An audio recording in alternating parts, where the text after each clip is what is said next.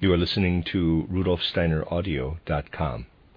If you are listening to the podcast of this, it is located at rudolfsteiner.podbean.com. Please consider becoming a patron. As well, there are two publishing houses, steinerbooks.org in America and rudolfsteinerpress.com in England, who are the sole publishers of Steiner into English and have given me permission to do these recordings. Please consider patronizing them as well. This is a reading of a collection of lectures by Rudolf Steiner entitled Background to the Gospel of St. Mark. This is lecture 8, entitled Laws of Rhythm in the Domain of Soul and Spirit. The Gospel of the Consciousness Soul. When we study the Gospels in the light of spiritual science, we find descriptions of momentous, overwhelming experiences. And it is only when spiritual science has been studied much more widely than it is today, that men will be able to form an adequate idea of what has been poured into these Gospels out of the spiritual experiences undergone by their authors. They will realize then that many things become apparent only when the accounts given in the four Gospels are studied side by side. Let me first of all call attention to the fact that in St. Matthew's Gospel, the account of the Christ impulse is preceded by references to childhood and a record of the generations of the Hebrew people from their first ancestor onward. In this Gospel, the account of the Christ impulse takes us to the beginning of the Hebrew people, from whom the bearer of the Christ being is born. In St. Mark's Gospel, we meet the Christ impulse at the very beginning. The whole childhood story is omitted. We are simply told that John the Baptist was the forerunner of the Christ impulse, and the Gospel then begins at once with the description of the baptism by John in the Jordan. From St. Luke's Gospel, we get a different childhood story that traces the ancestry of Jesus of Nazareth much further back, to the very beginning of humanity on earth. The descent is traced to Adam, who, it is then said, quote, was the Son of God. This indicates clearly that the human nature in Jesus of Nazareth is to be traced right back to the time when man was formed from divine spiritual beings. Thus, St. Luke's Gospel takes us back to an epoch when man must not be regarded as an earthly being incarnated in the flesh, but as a spiritual being born from the womb of divine spirituality.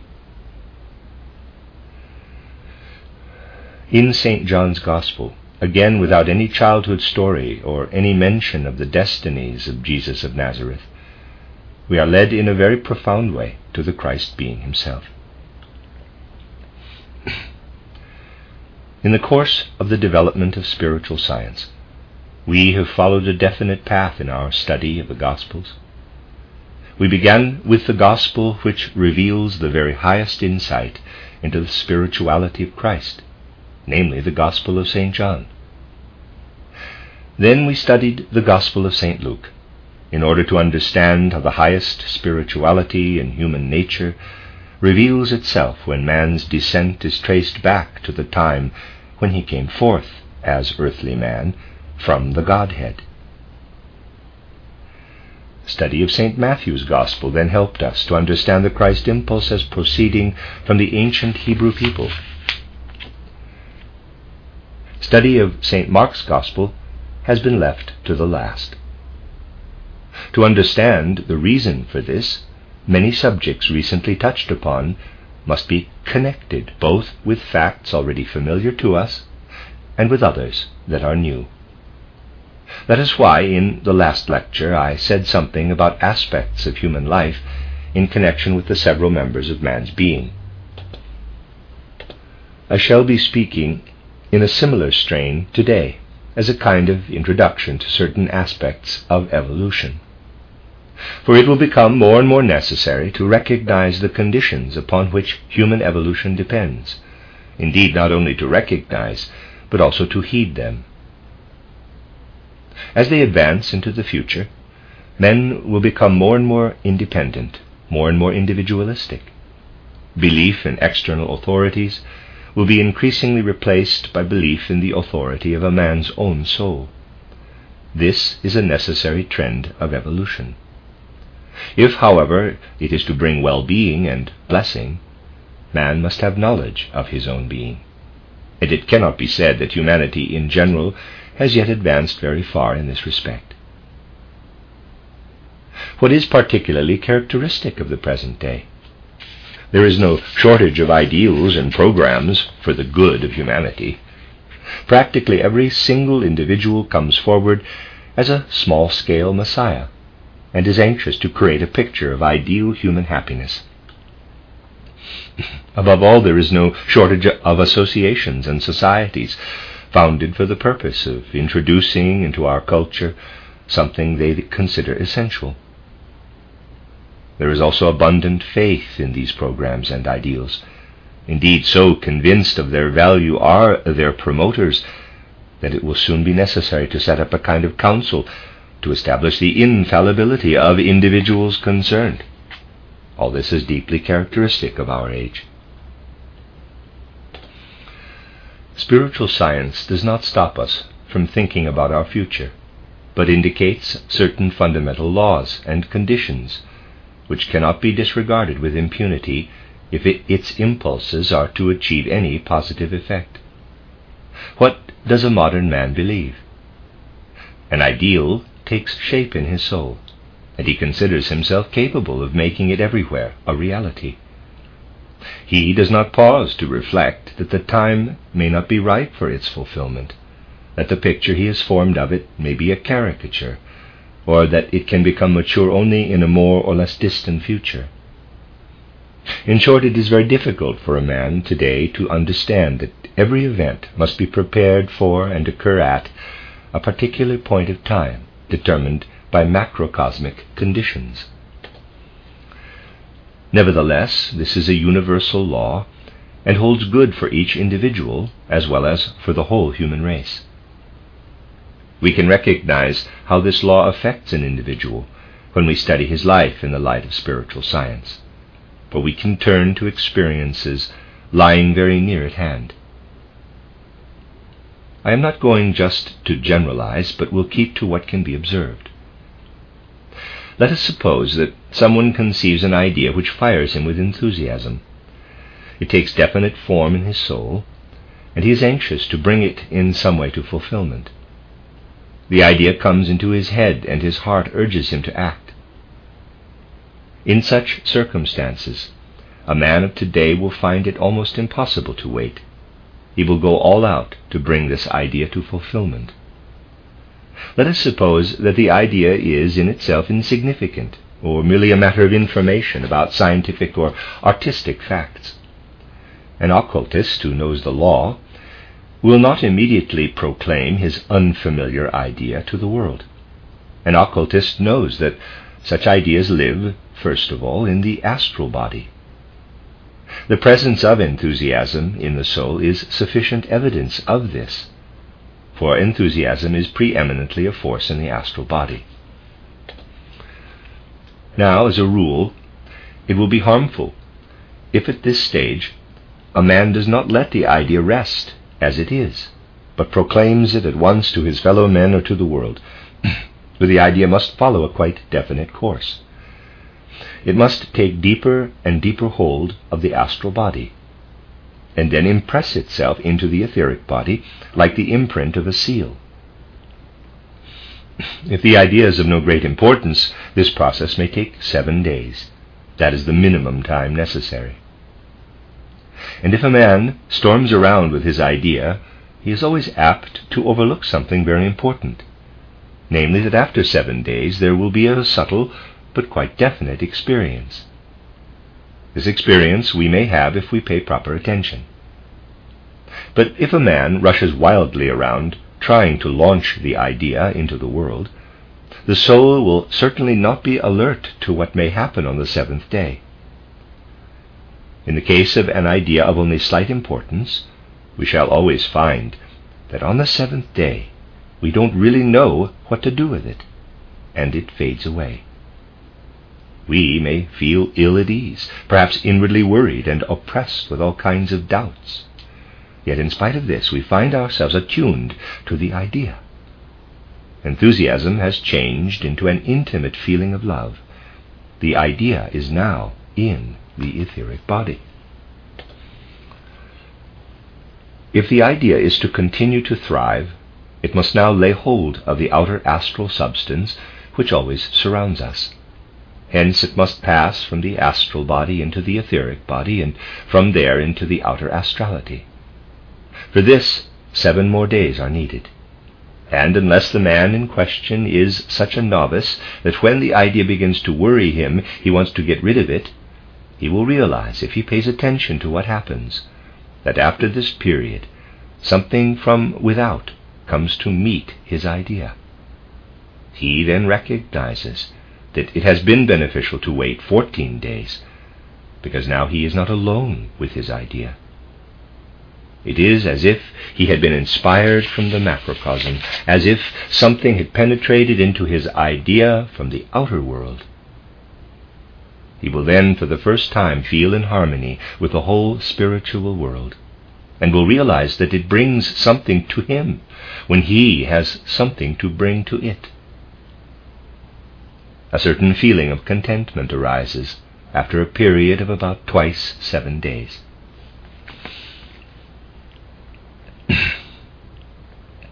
but now the idea has to retrace its path, to pass from the outer astrality back into the etheric body. It has then become concrete, and the temptation to communicate it to the world is very great.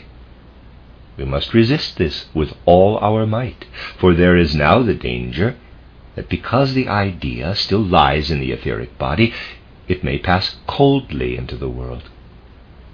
If we wait another seven days, the coldness leaves it and it is again filled with the warmth of the individual astral body and takes on a personal quality. That to which we gave birth and have allowed to be baptized by the gods may now be given over to the world as our own. Every impulse in the soul must pass through these last three stages before it becomes fully mature. This holds good for ideas of no great significance. In the case of an idea of weight and importance, longer periods will be necessary, but always in this rhythm of seven to seven. You see, then, that what really matters is not, as a modern man thinks, to have an impulse in his soul, but to be able to bear this impulse with patience, to let it be baptized by the world spirit, and to let it live and achieve a state of maturity. Other such laws could be cited for the soul's development. Is a process full of ordered rhythms. So, sentence doesn't quite work. For example, on some particular day, and such days vary greatly, we may feel that we have been blessed by the world spirit, and ideas surge up from within us. In these circumstances, it is a good thing not to lose our head, but to recognize that after 19 days a similar process of fructification may be expected. As I say, the development of the human soul is a process full of regular rhythms. On the whole, man has a healthy instinct not to carry these things to excess or to disregard them entirely. He takes heed of them, especially if he is one who aims at developing higher qualities and who allows them to mature. He heeds these things without being consciously aware of the law. It would be easy to show that in the creative work of artists there is evidence of a certain periodicity, a certain rhythmic process, a rhythm of days or weeks or years. This is particularly apparent in the lives of the artists of the first rank, in the life of Goethe, for instance. It can easily be shown that something arises in Goethe's soul, becomes mature only after a period of four times seven years, and then appears in a different form. In line with the tendency of the times, the general attitude might be yes, that is all very well, there may be such laws, but why should people trouble much about them? They will observe them instinctively. Now that may have been true in the past, but because men are becoming more independent, more and more attentive to their own individuality, they must also learn to develop an inner calendar. Just as there are outer calendars of importance for everyday matters, so in the future, as the intensity of man's soul life increases, he will have a feeling of, quote, inner weeks, quote, of an inner ebb and flow of life, of inner, quote, Sundays, quote, for the trend of humanity is toward an increasing inwardness. As we move toward the future, much of what man has experienced in the past as a result of the rhythmical periodicity of his life will be experienced later on as a macrocosmic resurrection in the life of soul. It will then seem to be an obvious duty to avoid bringing tumult and disorder into evolution by constantly transgressing the laws of the soul's development.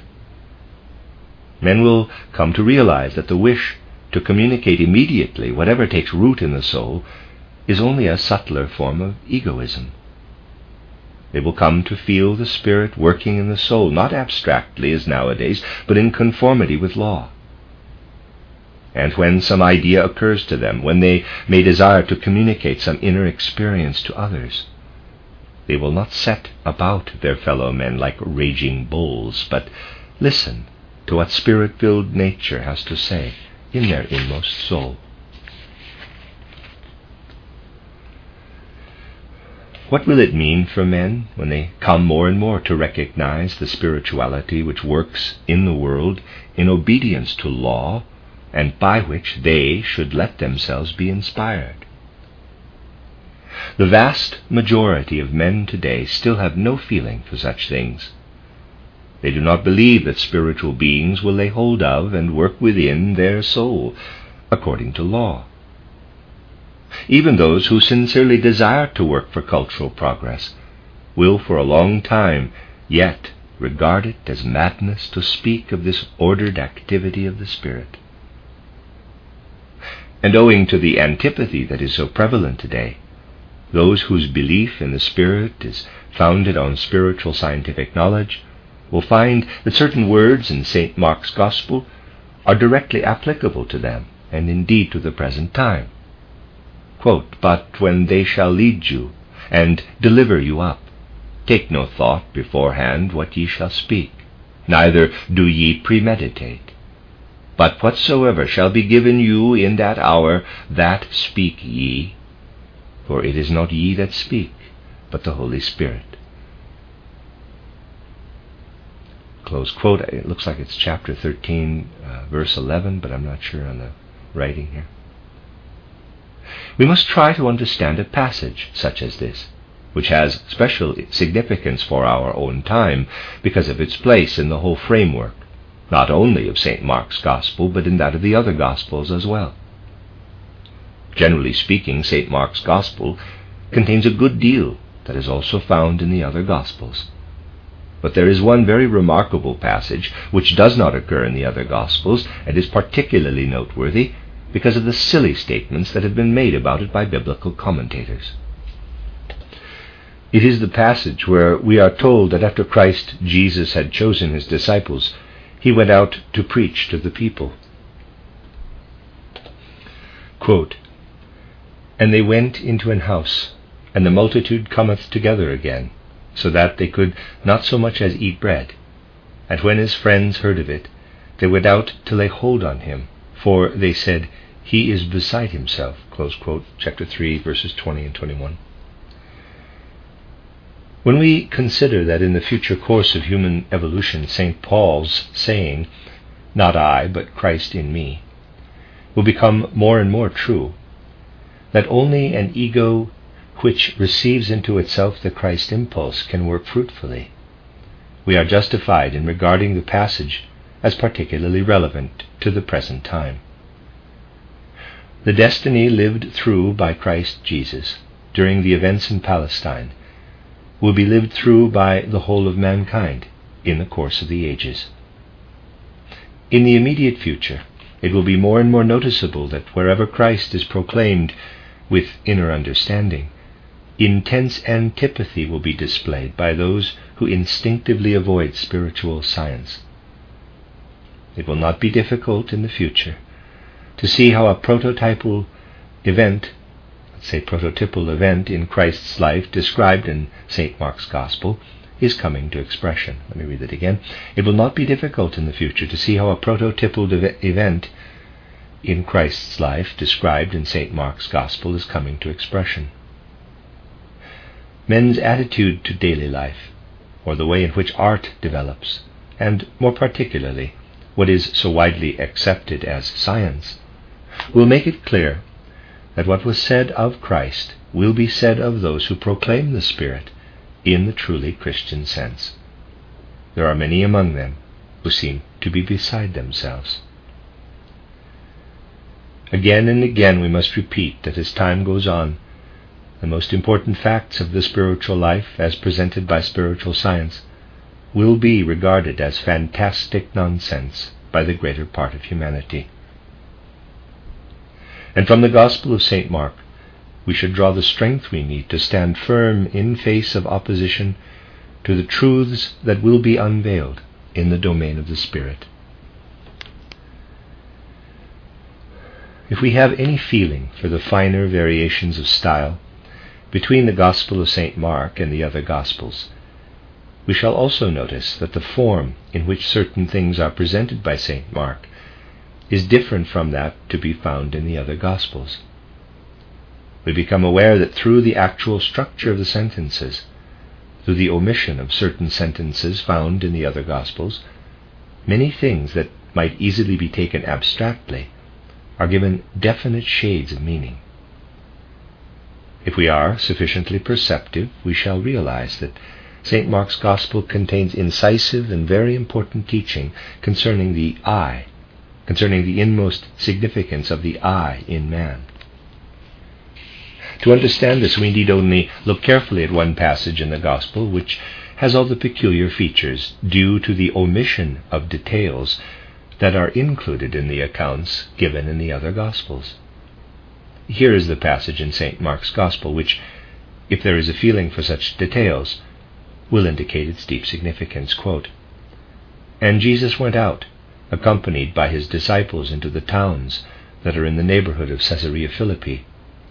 On the way, he asked those who were around him, What do men say of the I? Whom do men recognize as the I?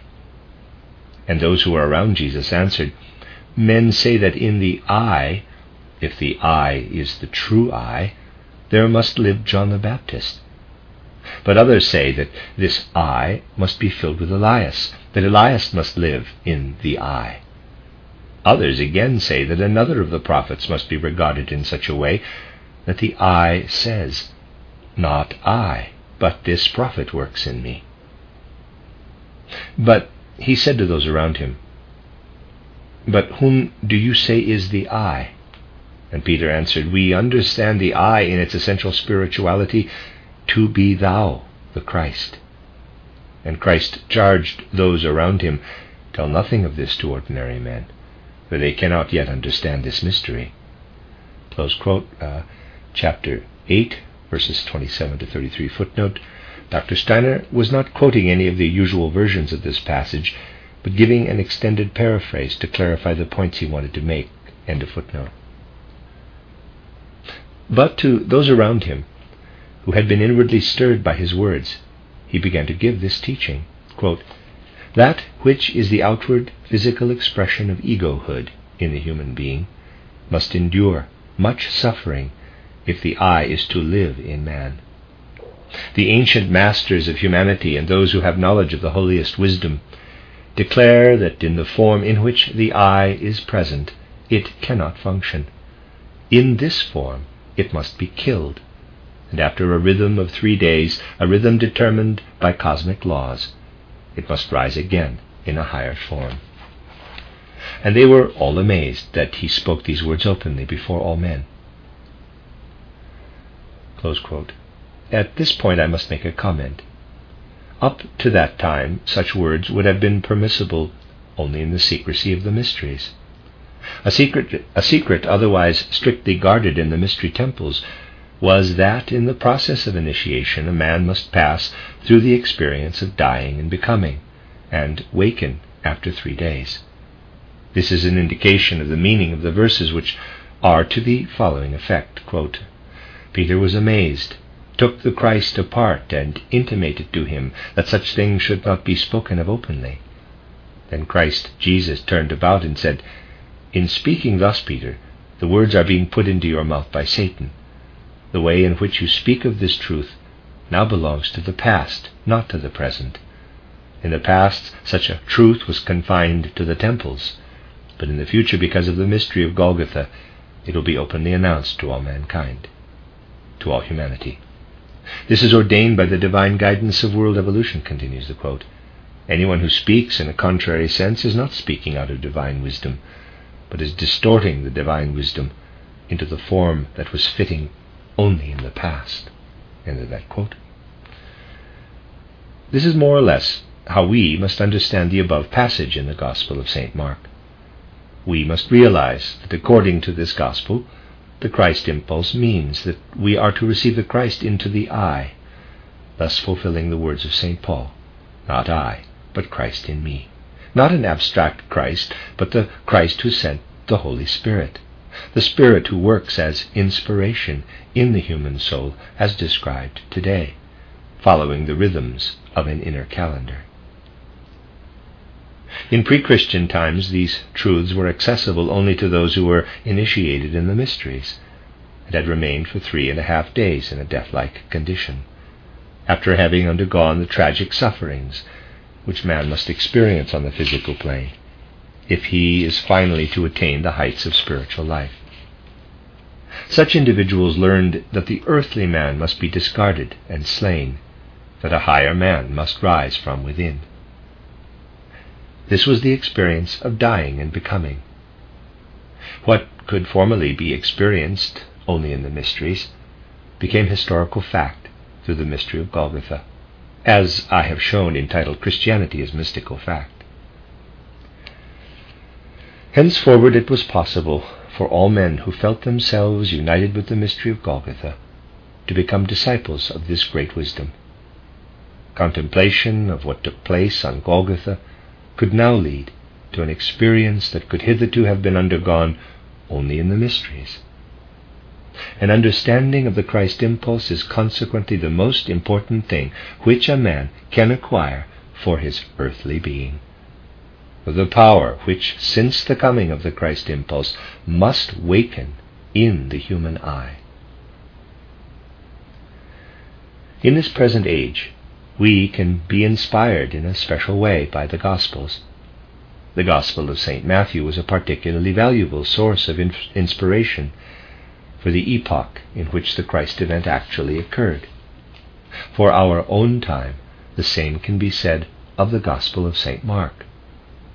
We know that this is the age of the development of the consciousness or spiritual soul, which detaches itself, isolates itself from its environment. We know, too, that in our age, primary attention should not be paid to racial descent but rather to the living impulse expressed in the words of St. Paul Not I, but Christ in me. Our own fifth post Atlantean epoch can, as I have said, be inspired particularly by the Gospel of St. Mark. By contrast, man's task in the sixth epoch will be to permeate himself wholly with the Christ being, whereas in the fifth epoch the Christ being will be a subject of study of deep meditation, in the sixth epoch men will be permeated by the Christ being in all reality. They will find particular help in the Gospel of St. Luke, which reveals the whole origin of Jesus of Nazareth. That is to say, of the Jesus described in St. Matthew's Gospel, who leads back to Zarathustra, and the Jesus of St. Luke's Gospel, who leads back to the Buddha and Buddhism. St. Luke's Gospel gives a picture of the evolution of Jesus of Nazareth, reaching back to the divine spiritual origin of man. It will be more and more possible for man to feel himself a divine spiritual being.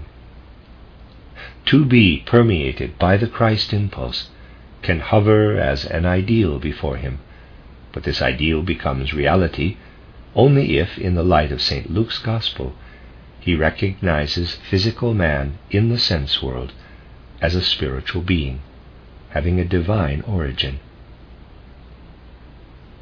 The Gospel of St. John, which may well be a manual of guidance for the spiritual life of man of today, will be the book of inspiration for the seventh post Atlantean epoch. Men will then stand in need of a great deal, which as spiritual beings they will have had to master during the sixth epoch. But they will also have to unlearn from its very foundations much of what they believe today. Admittedly, this will not be so very difficult, because scientific facts will themselves show that many beliefs will have to be discarded. Today, for instance, a man would be considered to be, quote, out of his mind, quote, if he were to maintain that the usual distinction made between motor and sensory nerves is nonsense. Motor nerves, as they are called, simply do not exist. There are only sensory nerves. The so called motor nerves are sensory nerves, but their function is to make us aware of the corresponding movements in the muscles. Before very long, it will be recognized that the muscles are not set in motion by the nerves, but by the astral body. Moreover, by a force in the astral body that is not directly perceived in its real form. For it is a law that what is to produce an effect is not directly perceptible. What gives rise to movement in the muscles is connected with the astral body, in which a sound or tone a kind of resonance is produced. Something akin to music pervades the astral body, and muscular movement is the expression of this. What happens can be compared with the well known Chladni sound figures, which are produced when a fine powder or sand is scattered on a metal plate and forms itself into figures, when the plate is made to vibrate by drawing a violin bow across it. Our astral body is filled with numbers of such figures or tone forms which bring it into a particular condition. In a quite simple way, you can convince yourself of this by tightening the biceps, the upper arm muscle, and holding it close to your ear. When you have acquired the knack of making the muscle sufficiently taut, and lay your thumb on it, you will be able to hear a sound. This is not meant to be taken as absolute proof, but is merely a trivial illustration. We are, so to speak, permeated with music, and give expression to this in the movements of our muscles. And we have the quote unquote motor nerves, as they are wrongly called, in order that we may be aware to some extent of the muscular movements. The way in which facts are grouped together in physiology still seems, but only seems, to contradict this. This is one example of the kind of truths by which people will gradually be convinced that man is indeed a spiritual being, woven into the harmony of the spheres, even in his muscles. And spiritual science, which has to make preparation for a spiritual understanding of the world in the sixth post Atlantean epoch, will have to concern itself in every detail with the truth that man is a spiritual being. Just as a musical tone rises into a higher sphere when it becomes a spoken human word, so in macrocosmic existence, the harmony of the spheres rises to a higher stage when it becomes the cosmic word, the Logos. Now, in man's physical organism, the blood, in the physiological sense, is at a higher stage than the muscles. And just as the muscles are tuned to the harmony of the spheres, so is the blood attuned to the Logos, and can be experienced more and more strongly as an expression of the Logos, as indeed has been the case unconsciously ever since man was created. This means that on the physical plane, man will eventually feel the blood, which is the expression of the I, to be the expression of the Logos. And in the sixth epoch, when men have learned to recognize themselves as spiritual beings, they will no longer cling to the fantastic idea that the muscles are moved by motor nerves, but will recognize that they are moved by the harmony of the spheres, which has become part of their own personality. In the seventh post Atlantean epoch, men will feel their very blood to be permeated by the Logos, and will grasp for the first time the real content of what is said in St. John's Gospel. For not until the seventh epoch will the scientific nature of this Gospel come to be recognized. And then it will be felt that the first words of the Gospel ought to stand at the beginning of every book on physiology, that the whole of science should move in the direction indicated by these words. The best thing to say at the moment is that much of this can even today be understood, but by no means all. It can hover as an ideal before us. Everything I have been saying indicates that St. Matthew's Gospel could be a source of inspiration, especially for the fourth post Atlantean epoch, just as that of St. Mark can be for our own.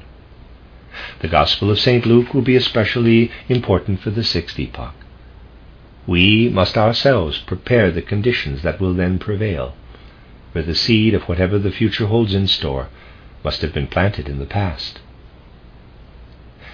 If we understand the contents of St. John's Gospel, we shall find everything that is to be lived out in the further course of human evolution, everything that is to develop in the seventh epoch up to the time of the next great catastrophe. Therefore, it will be particularly important for us to regard St. Mark's Gospel as a book that can give guidance for much that we must practice, and also for much that we must guard against.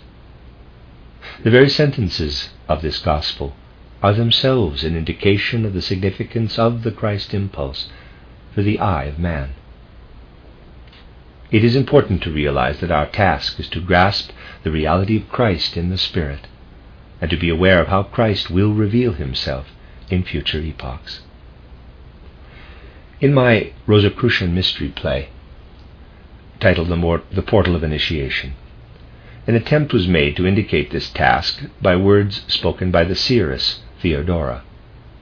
There will be something like a repetition of the event experienced by Paul at the gate of Damascus, but to believe that the Christ impulse will come into the world again in a human physical body would merely be an expression of the materialism of our times.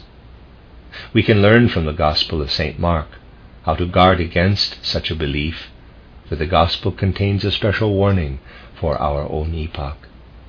And although much of the Gospel has a bearing on the past, its verses apply in the high moral sense I have indicated to our immediate future we shall then realize the urgent necessity of the influence that must proceed from spiritual science. If we understand the spiritual meaning of the following passage, we shall be able to relate it to our own times and to the immediate future. Quote, For in those days shall be affliction, such as was not from the beginning of the creation which God created unto this time, neither shall be again. Chapter 13, uh, verses 19 through 23. These words must be applied to man's power of understanding. There is every prospect of affliction in the future, when truth will come to expression in its full spiritual reality. Quote, and excuse me, quote, and except that the Lord had shortened those days, no flesh should be saved. That is to say, nothing would have been saved of spiritual nourishment. But for the elect's sake, whom he hath chosen, he hath shortened the days. Then come the words, quote, And then, if any man shall say to you, Lo, here is Christ, or Lo, he is there, believe him not. Here the Gospel of St. Mark is pointing to a possible materialistic conception of Christ. Quote, For false Christs and false prophets shall rise, and shall show signs and wonders to seduce, if it were possible, even the elect. But take ye heed Behold, I have foretold you all things. So powerful will be the onslaught of materialism that it will be essential for human souls to acquire the strength to stand the test expressed in the words, False Christs and false prophets will arise. But if it is then said, Here is Christ, those who have felt the true influence of spiritual science will obey the exhortation. If any man shall say to you, Lo, here is Christ, believe it not. The end of Lecture 8.